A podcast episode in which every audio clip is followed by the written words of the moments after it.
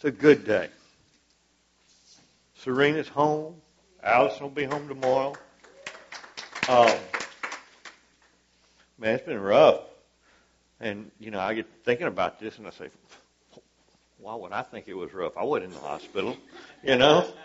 But it's been in, what, 67, 68 days? I think it's 68 days in ICU. Now, that would be tough. But she is tough. She is tough. And Allison is a champion, a warrior, a hero. Saved somebody's life.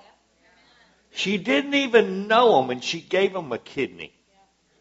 My gosh, what what kind of person would do that? Well, I know I know somebody else that gave everything for a bunch of people they didn't know. Hmm. Anyway, Wednesday, um, Jordan preached, and then uh, I just while I was sitting right there listening to her. Um, by the way, great job. Um,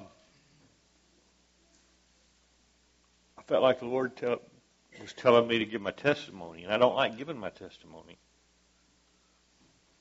I hadn't given my testimony in probably 18 years. I know I had never ever given it to Christian church in Minden.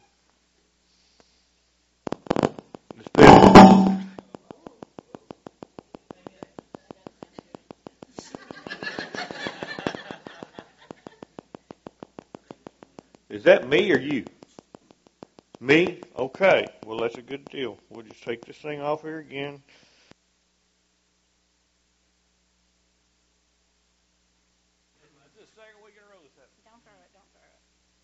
Ginger's not here to stop you. Work, if, it don't work, if it don't work, I don't need it. I mean, how hard is that? You know, we can say we uh, like Terry Bray. My gosh, Terry. Every time I've got something, I'm going, I don't throw that away. I'll take that home. he, he thinks he can fix everything. Amen. But anyway, uh,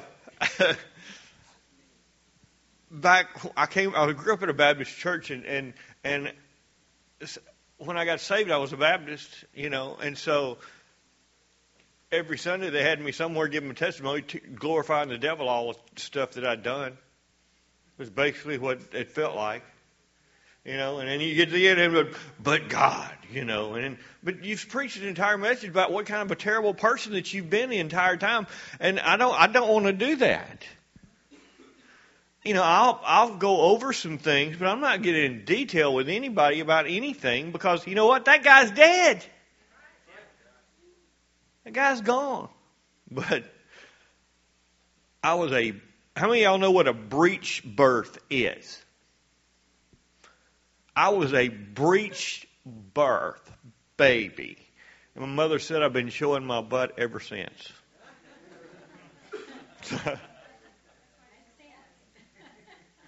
and uh, but I was a terrible kid. I got I got this paddle at the house,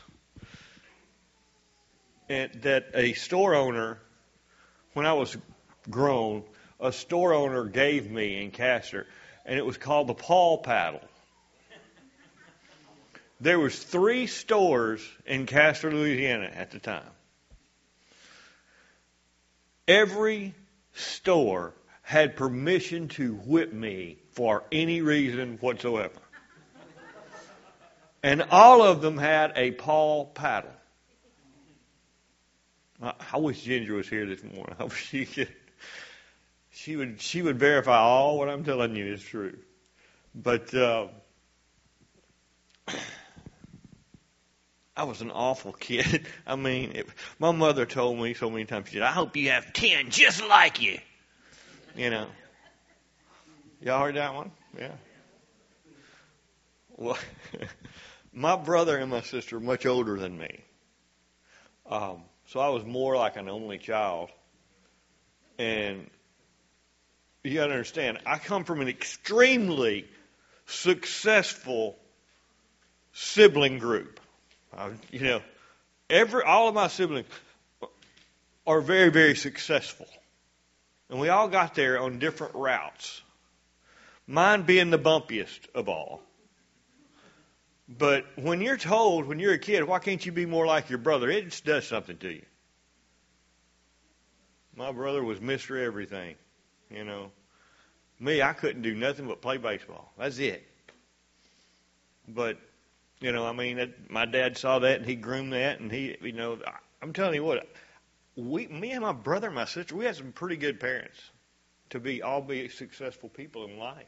You know, it's just, it, it goes down to it comes down to what you were taught, what you saw. You know, you can be told to do something all the time, but when you see it day after day after day, it never ends, it never stops. You see how you're supposed to live. Even whether you like it or not, you know that's the way it's supposed to be. And I didn't want it to be like that. I wanted to live to be 70 years old, get saved, and die. That was my life plan. I'm not lying. And it, it came kind of from when I was a little bitty guy. I heard people, somebody said they surrendered their life to the Lord. I said, well, I ain't surrendering ever. To nothing. I'm not going to stop. I'm, I don't care what this. I'm not going to surrender. And and my whole life I grew up. I hated preachers. I hated them. I hated to go to church.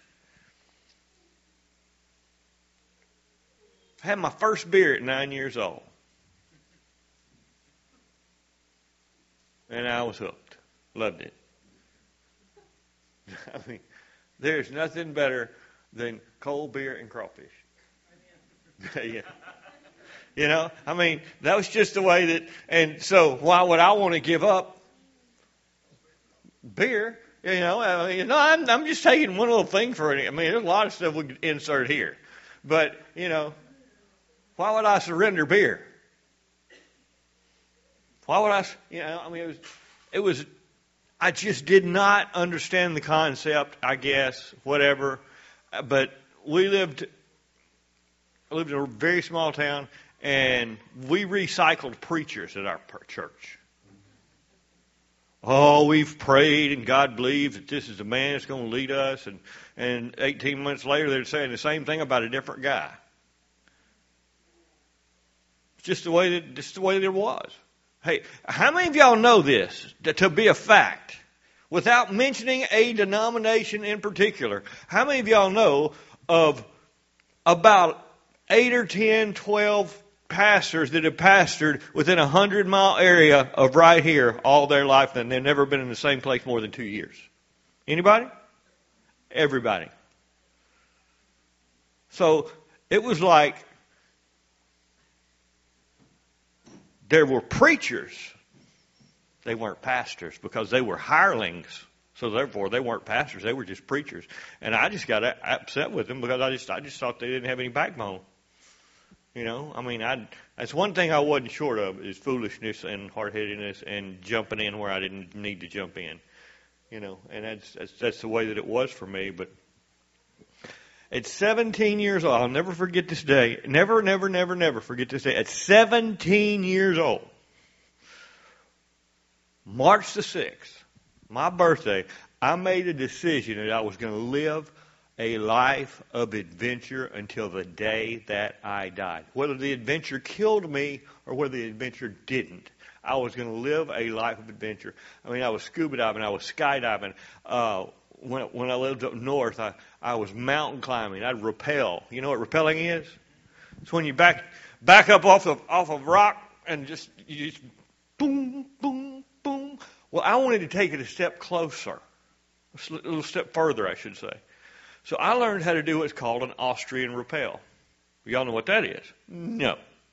Austrian rappel is where you put the rope on the front instead of on the back. Put it on the front, and then you lean out over the rock forward and you run down the mountain. I loved it. Loved it. It was so much fun.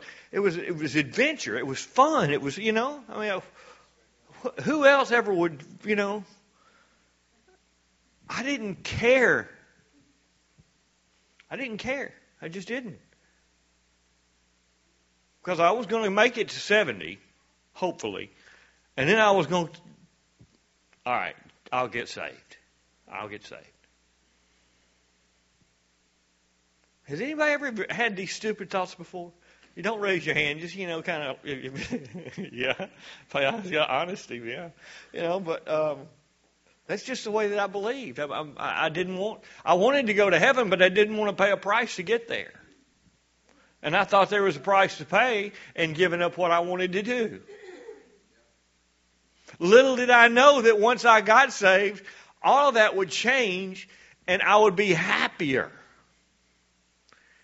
And let me tell you something. I've lived more of a life of adventure as a Christian than I've ever lived as a lost person. I was all about the dollar. You know, I mean, I checked our, I, I, I fooled our, our, we had a principal that wasn't very bright, but I convinced her that we were having a fall festival. This is this is funny. A senior year, we had called a fall festival, and so the seniors were going to do a Dunkin' booth. But the Dunkin' booth was in another town about ten miles away called Ringgold, at the Bienville Parish Fairgrounds. And so I convinced the principal. I said, I, I got to go get that. We need to go get that Dunkin' booth. I said, uh, um, we've got a trailer. We'll run over and get it. She said, well, um, how many people are you going to take? I said, I just, it, it's pretty heavy. I want to need a few people. She said, all right, well, make sure nobody gets hurt. I checked out the entire senior class and we went and got beer and got drunk at the Bienville Parish Fairground. That's just the kind of stuff that I did. And I didn't even get suspended because there was too many people involved. I mean, I did stuff like that constantly. You know, I mean, college is a total blur. I couldn't tell you very much about my college day because, like I said, there wasn't anything I wouldn't try. The only thing I wouldn't try is IV drugs. But I smoked this room full of weed. Cocaine, acid, you know, whatever, you know, but I wouldn't stick anything in my And then I dropped out of college. And I went home. And my mom said, You can't stay here unless you're in college. So what I do? I joined the Navy. Well, won't be no dropping acid and snorting coke there because the duty station I got was in Washington D.C. and I got a White House clearance to travel with, be part of the honor guard for the president. So I traveled with President Reagan for three years and met, met some great people. I was, you know, I mean, I was still a full blown alcoholic, but I was a high functioning one as well. After the Navy, I, um, um, oh Lord, I went to went to work for a, the largest pipeline company in the world. I was there for three years. See, everything that I did when I was lost, I was successful at. It was not hard to get to the top of your game. I worked for the largest pipeline company in the world, and I went from being a day laborer to being the chief pipeline inspector for four states. I um, I was by the time I was 24, I was on the board of directors of four different companies. I knew how to make money. I knew how to see. The Texas Eastern did a video about me for employees to to watch. I mean, it was it was crazy. I was ex- extremely successful but I, I was also an alcoholic. I was just, I was. And it, there was, you know, and I liked it. So, you know, sometimes you can't deliver people out of something that they don't, you know what? They like it. Uh, give me a reason to change. I got piles of money in the bank. Um, you know, I'm, I'm, I'm up here, and just, as far as success goes in life, why should I give something like that up? It's done me good per, so far. Come on now, y'all know what I'm talking about. There's things that you want that you want to give up, but there's things that you won't give up because they're too much fun. Hey, if I can make X amount, if I can make good money, it ain't hurting me. See, that's what I rule my life by was the success. Why? Because I dealt with rejection my entire life. I've never, ever publicly told this story.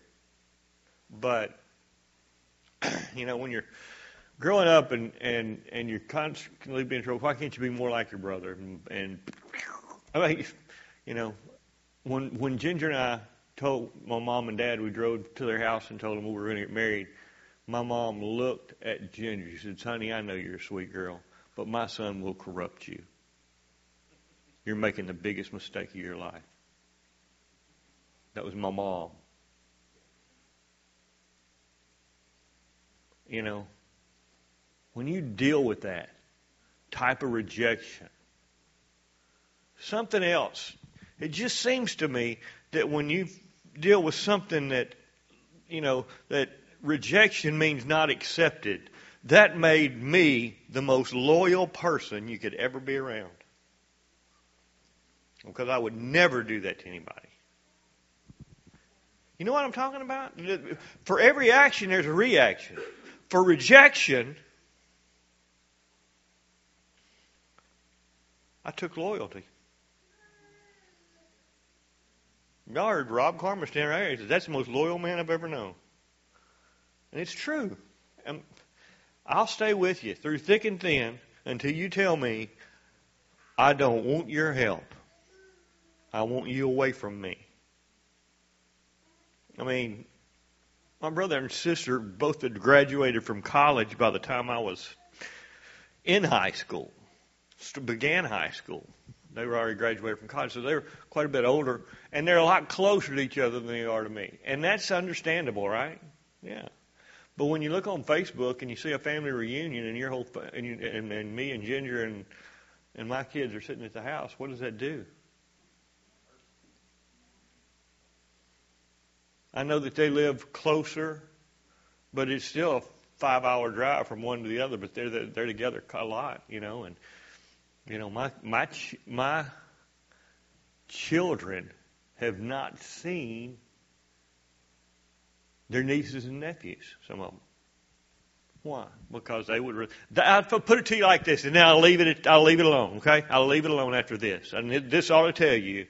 A few years ago, my brother and sister decided they were going to go to the Holy Land. They took a family vacation to the Holy Land without inviting their brother, who is a pastor.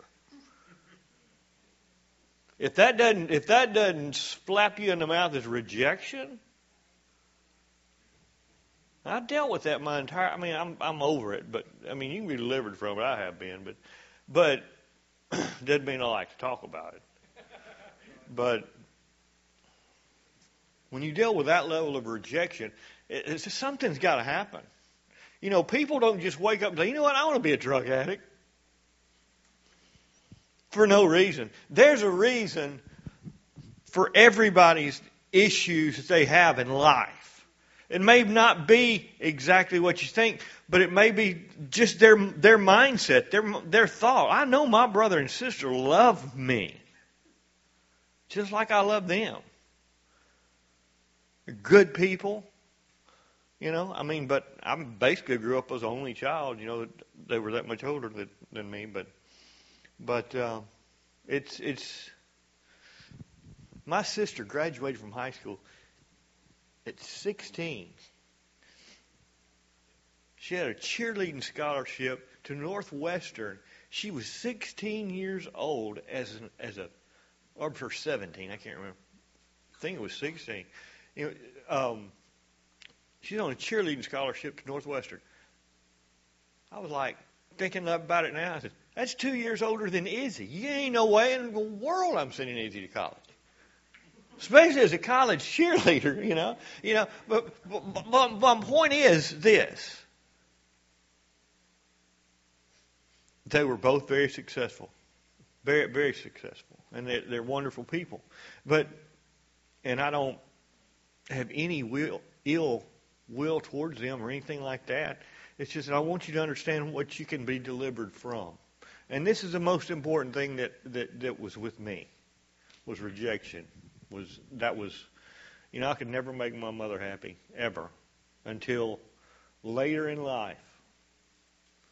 You know, later in life she she loved me. She well she always loved me, but she treated me better. Um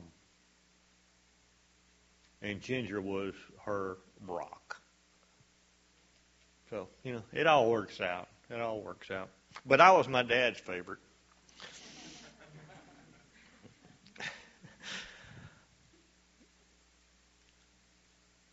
I left pipeline. I left, I left business to, to train dogs, believe it or not.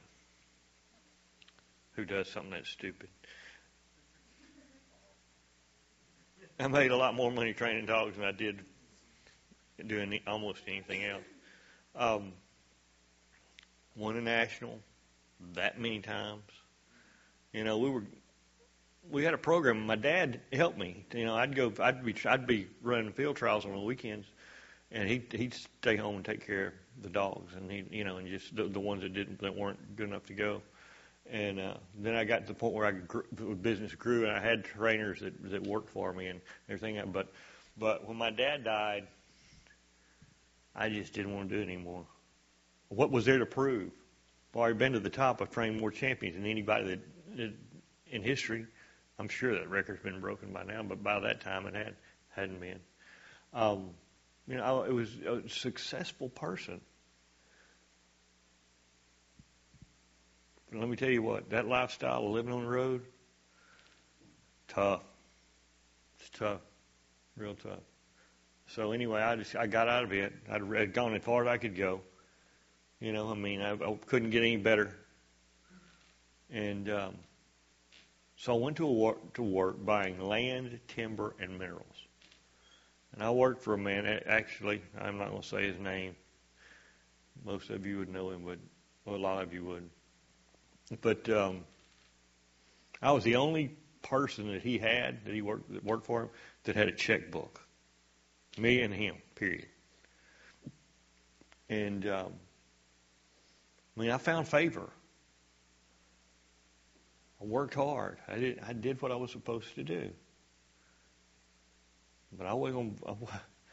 But I wasn't at seventy yet. I wasn't ready to quit doing my thing. wasn't ready to do it. We had um, at the little Baptist church that we went to in Castor, First Baptist Church of Castor, Louisiana. That's where I grew up. I was on the cradle rolls there. They say I don't know, um, but um, they had a revival there, and of course, I, the World Series was going on, so I ain't no way I'm going to church. I'm definitely not going to a stinking revival. Ain't not going to happen. And so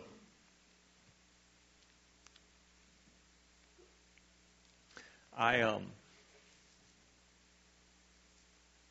on Sunday night service, I wasn't there. I don't I don't know. They said bring go home, call people or go to their house and tell them, you know, that you really want them to come with you tomorrow night to revival. I had like 50 phone calls. It was like a traffic jam out my driveway, back up the road. you know, no, seriously, a lot of people called me, and some people came to the house that night. I'm going, hey, the World Series, I'm not listening to you. I don't want to talk to you. I'm watching the World Series. And I would just ignore them. I mean, that's just the way it was. And then after the World Series was over with, Ginger, um, who had been praying for me for shoot, at least I think it's closer to 17, but 15, 17 years, something like that. Um, I was wrong. We've been married 36 years, not 37. So, yeah. Um,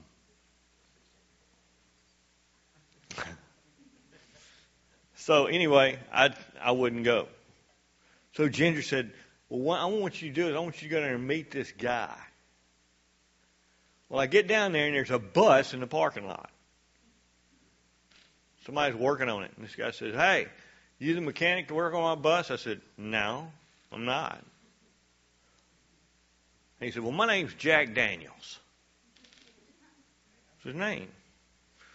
And um, and uh, me and him started talking, and I said, uh, we went inside. It was hot, so we went inside this fellowship hall, and um, he pulls out Matthew seven. Says many. I think it's twenty one, twenty two. Many will come to me on that day, saying, "Lord, have we not prophesied? Have we not cast out devils?" And He'll say, "I never knew you." Man, he said, "That's you." He says, You've been playing church your whole life. He I've never met this guy.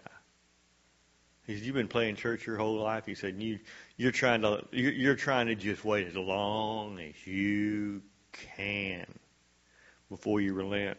He said, But I'm here to tell you one thing. You're a liar. I don't know if y'all realize it or not, but I normally wouldn't give somebody a pass on that.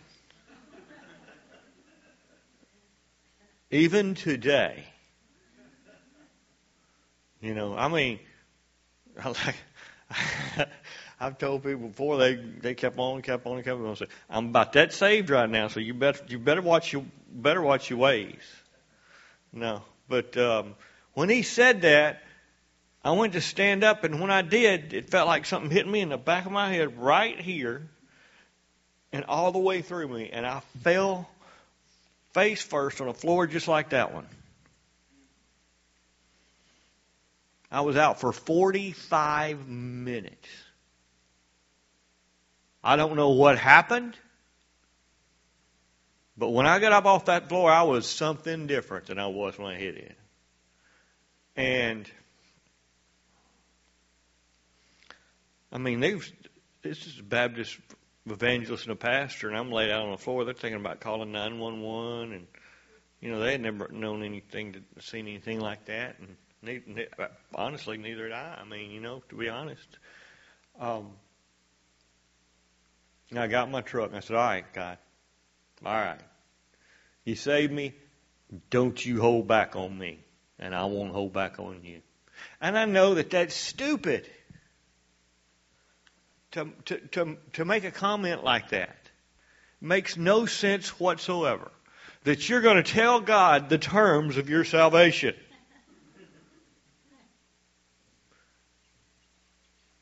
And then later on, I read that that, that uh, scripture says, uh, uh, "Work out your own salvation with fear and trembling." I said, "Well, I don't guess I didn't do it right." You know, I didn't know anything. I mean, I, I, I knew the word. I, I knew the word, but but I just hadn't lived the word. Come on. How many people you know in that business? You don't, you don't get to heaven by what you know. You get to heaven by who you know. But anyway, I just, I just said, I said, don't hold back on me, and I won't hold back on you. And that happened at about 10:30 in the morning. At 5:30, I woke up driving down the road south of Tyler, Texas. I don't remember what happened from 10:30 to till then. I didn't know where I was, didn't know what state I was in, other than a state of confusion. And so I went. I just started driving north, and I wrote a, notice that a sign that said Tyler. This what? So I went up. I got on I-20. I drove back. Well, I get back, and you know, Everybody's expecting me at this revival. And I hadn't told anybody because I'd been out. And so I didn't want to go in the front door, so I slid in the side door and I just sat down. When I went to sit down on the floor, the evangelist gave me the microphone and said, You're supposed to be doing this. Tell, tell the people what God did for you. Well, I just started talking and I really couldn't tell you anything I said, but 63 people got saved right then. within 12 hours. And um, from that point on, man, I was the best stinking sheep in the flock. You hear me? I had I had talked bad about every preacher there ever was because I didn't know a good one except the one that I had then. And I think that the reason is is because then I understood him. I understood better. Just you put yourself in in a position of something you don't like. Try doing it just to see what struggle is. I only knew one good pastor my whole life at that point, and he was a guy in front of me named Ronnie Osborne, pastors, pastors at Heflin Baptist Church. That's the only good pastor I ever met up to that point in my life.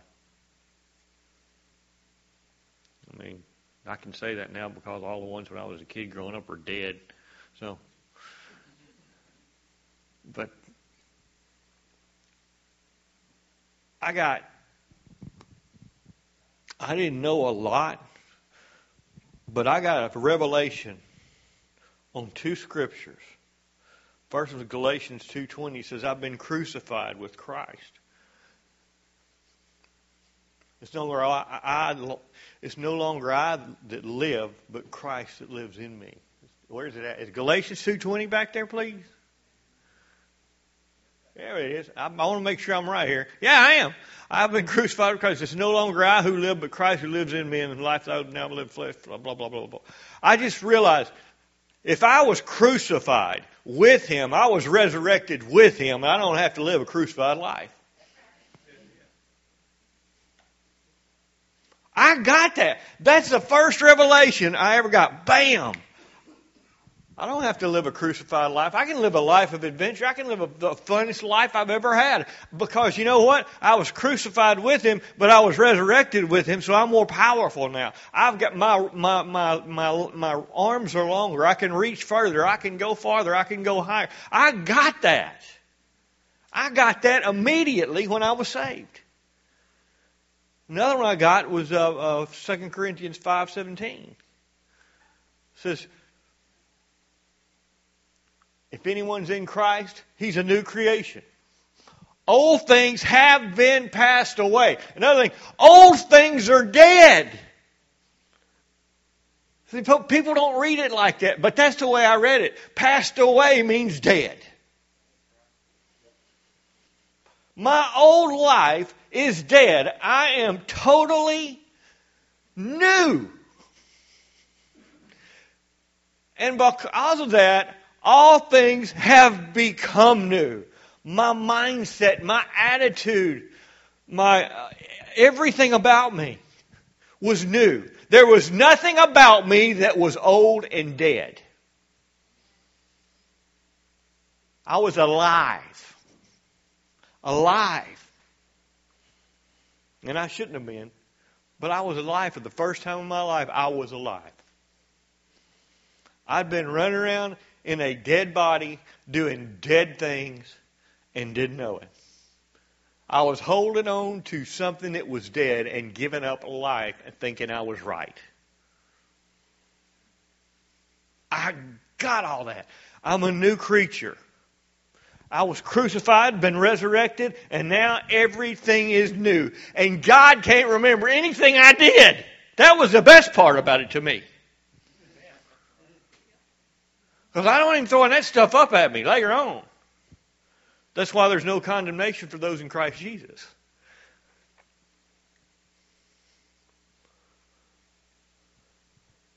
And after that, man, things started changing quick. I've never in my life experienced anything as fast as as you know, I mean, I was I was determined. I was determined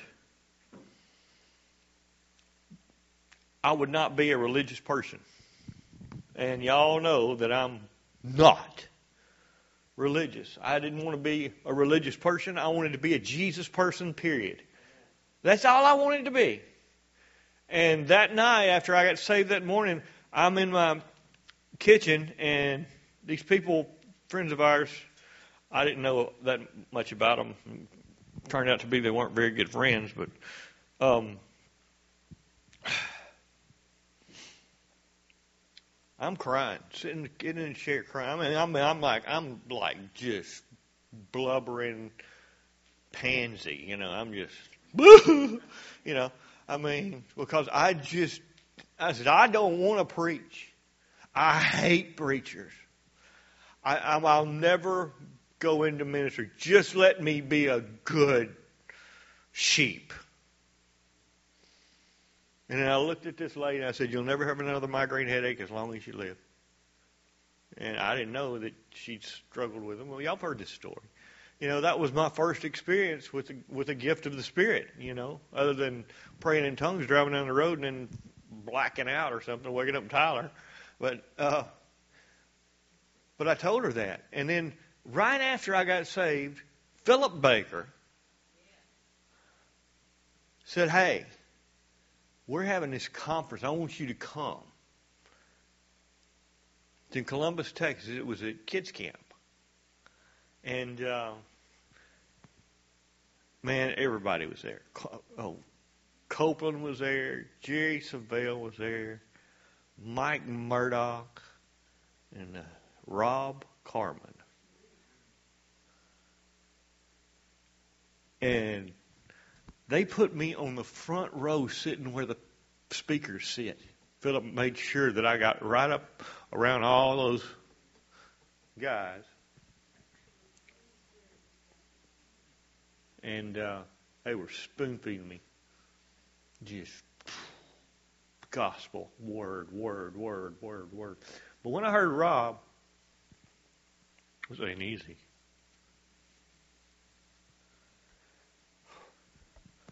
That's the first man, probably the only man, that I can look at and say, I'd follow him through hell.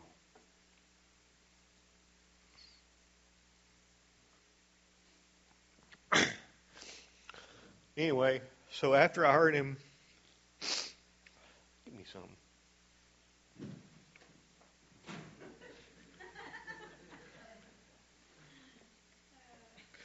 So,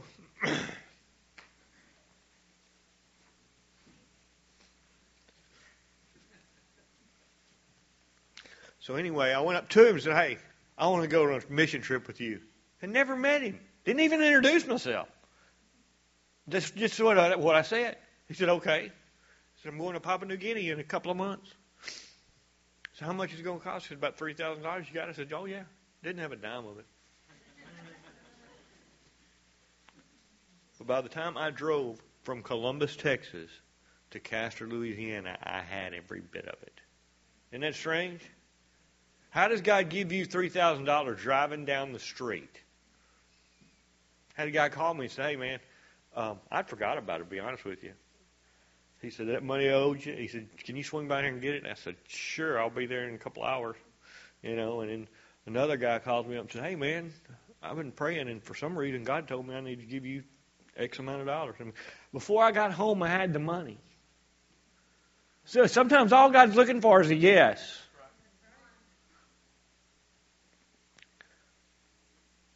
He ain't asking you, you know, it's too hot over there. You know, there's danger over there. You know, they're killing people over there. None of that stuff matters to me. None of it.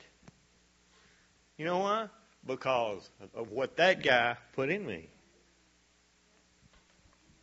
Anyway, so we get on a plane in Dallas, and fly, fly to LAX, and I'm sitting next to him, and I'm bugging the crap out of him. I mean, I'm bugging him so bad that when he gets to LA, he goes to the Qantas American, whichever one you call it, Qantas going to Australia.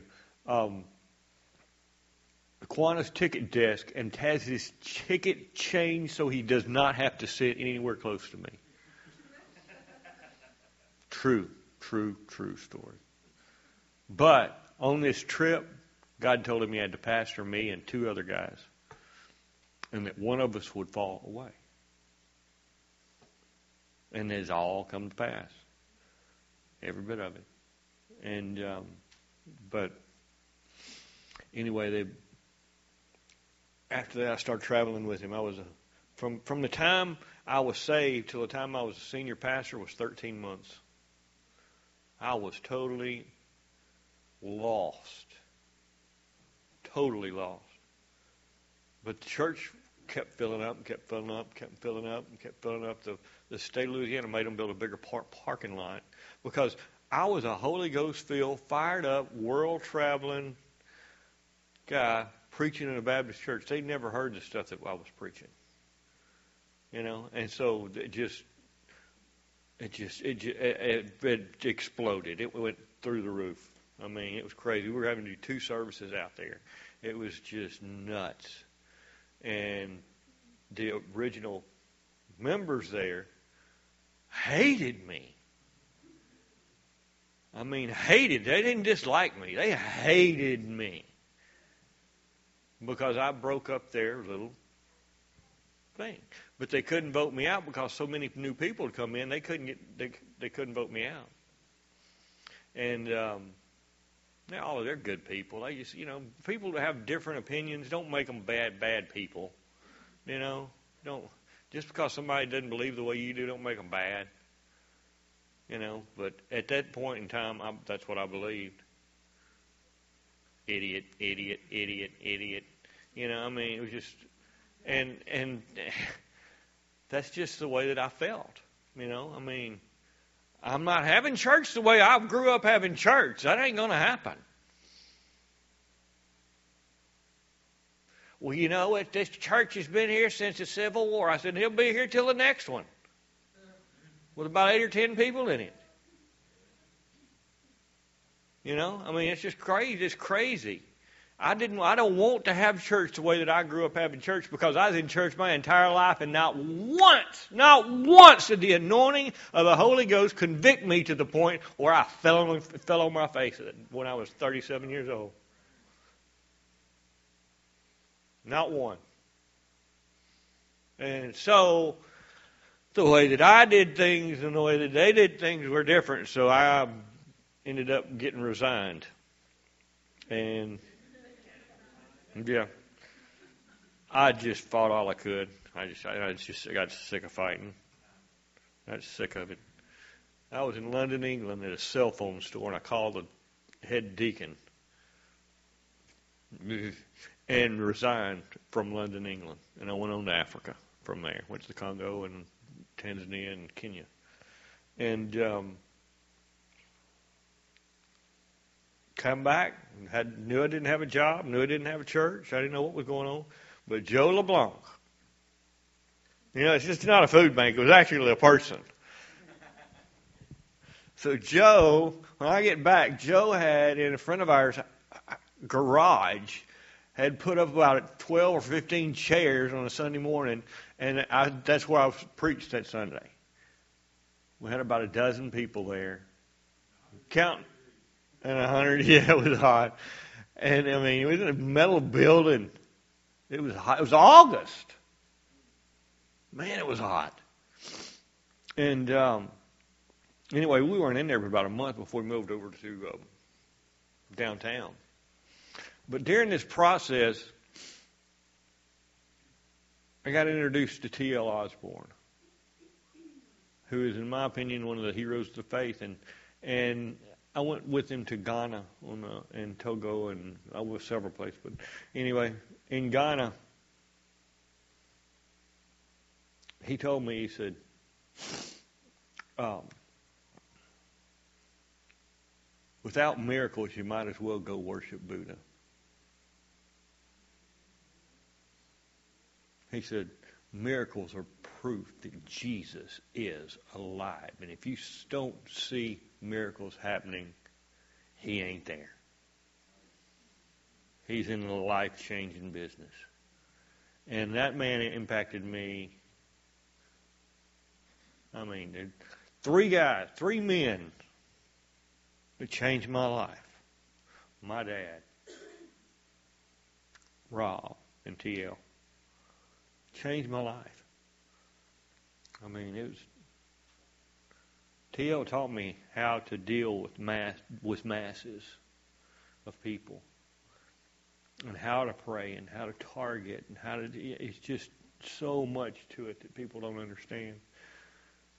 But you stand up inside of a soccer stadium full of people, half of them never heard the name of Jesus, man. You see crazy stuff happen.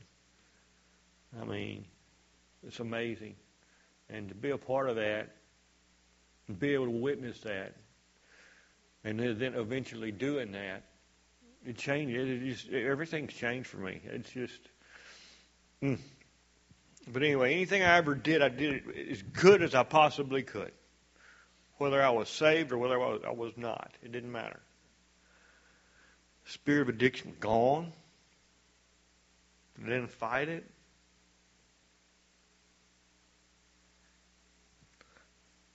So we started Christian Church at Minden. Had been had been gone, and we grew pretty quick. Actually, we're you know it's it was pretty successful.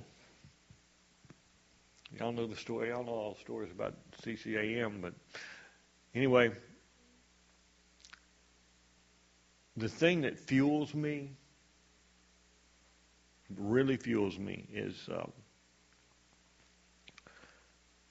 going to other countries, immersing myself in their culture. And it's like preaching to sixth graders. Everything's got to be that simple.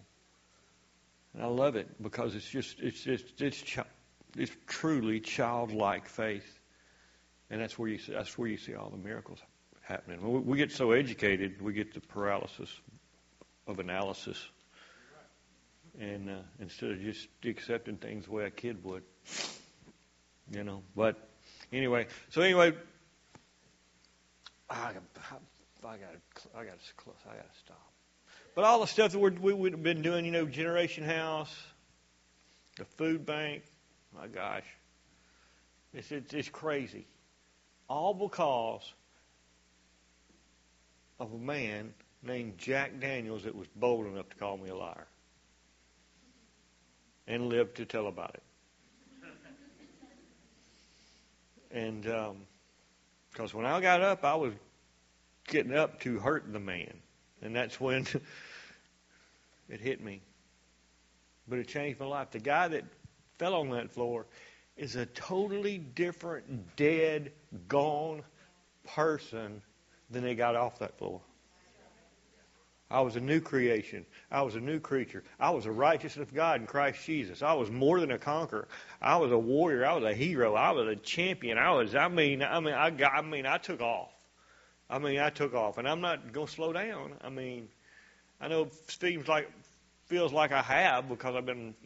You know, crap, I broke my leg twice in six months. You know, but you know, I'm never going to stop. I'll never give up. I'll never, ever, ever quit. I can sit here and we're fixing to start a new new project, base camp, training missionaries to go all over the world from right here in Minden, Louisiana. Let me tell you something. If somebody, if if, if a kid from Castor, Louisiana, that hated church. I used to I used to smoke weed before church service so I could get through it. I'm not lying. I mean, there, there is nothing that I wouldn't do. Nothing. But I, I hated church, so I, you know, back then. Now I am the church. That's what we are, individuals. Your body's a temple of the Holy Ghost. That's where that's where God, that's where Jesus lives. He don't live in this room. He lives in you and me. But after hearing all after hearing all that you've heard about me, I hope you will show me some grace. Um, I don't think I glorify the devil today at all. And that's what bothers me about a lot of testimonies. They they tell their whole story, and then, but God. And then they sit. I don't want to sit up here and glorify the devil and not talk about Jesus who overcame. You know, your testimony is not supposed to be that way. Your testimony is supposed to give glory to God. And and you to know how, to, how I know that? Because Romans, I'm, I'm sorry, Revelation says they overcame they overcame Satan by the blood of the Lamb and the word of their testimony. And I should have done this a long time ago. I mean, um, but there's so much more to it. But the thing is this. I have yet to give my testimony where somebody didn't get saved. Ever. And there's somebody here, if not one more, that needs to know Jesus, the real Jesus, not the church Jesus. I'm talking about the real Jesus, the kind of Jesus that'll knock you on the floor, and when you get up, you'll be a different person. And Jesus will never look back. He doesn't. He doesn't see what you did. He sees what you're doing. What I said five minutes ago, he's already forgot about. Do y'all understand that? He's cast my sins in the past and the future as far as the east is from the west. I mean, Ginger prayed for me for years and years and years and years and years, and it just, the result is a hospital in Papua New Guinea, churches all over Mexico, churches all over Africa, building the largest church in Eastern Europe right now. That's what we're doing. All because of the anointing of the Holy Spirit with one word that broke that yoke of bondage over my life. It wasn't John 3.16, not that, not, that, not that that's bad, don't get me wrong.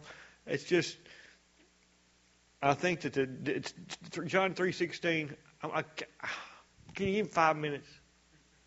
All right. John 3:16 has been so watered down because it's so powerful that the world has watered it down and made it something that you see every time a, a, a football's kicked through the goalpost. Where do you see John 3:16? You see everywhere. Most people have no idea what that is. And the people that are doing it are good people. Don't get me wrong. They're trying to reach somebody, and and and, and hopefully they do. But it's kind of like that's the world's word. Does that make any sense? My word is that God so loved the world he made him a missionary. That's my word. He only had one son and he gave him for me. But you know what? According to Galatians 2:20, I was he wasn't up there on that cross alone. I was up there with him. If you believe what the word says, if not me, all that I was going to do was on him. With no penalty to me. That's amazing. Stand, stand to your feet. Let's let's get this over with. Y'all can tell I don't like doing this, right? But I also hear hear from Jesus, you know. I hear from God. That's what he told me. Well, what you do is bow your head, close your eyes, and listen. Just listen to me. If you are unsure of where would you be if you died right now? Just just lift your hand up. If you're unsure, if there's any question. Okay. Amen. Now, how many of y'all have ever dealt with insecurity, rejection? I'm telling you, I got that rejection thing on me so hard. There's an anointing up here to get fixed. How many of y'all have dealt with insecurity or, or, or rejection? Just raise your hand. Yeah. Yeah. Let's pray. Father, I come to you in the name of Jesus. I thank you so much for this day, Father, for these people, Father. Father, I just want you to let them know that you are a winner and they're a winner because you created them in your image, in your likeness, and they're not losers. They're not less than. That they are the righteousness of God in Christ Jesus. They're more than conquerors, Father. That they're they're the best that you've got, or you wouldn't have put them here. Father, just let them know. Give them give them a sense of security that they don't listen to what the world says. That they listen to what you say. That they don't try to please their people. They try to please their God. And Father, for those that keep looking back at what they did, Father, I ask you to deliver them from it. Nothing can stop you more than holding on to your past. There's a world out there that needs you. They're lost and dying, sick and hurting people that need a word from you. God, just let them realize that. Just God, let them realize that, Father.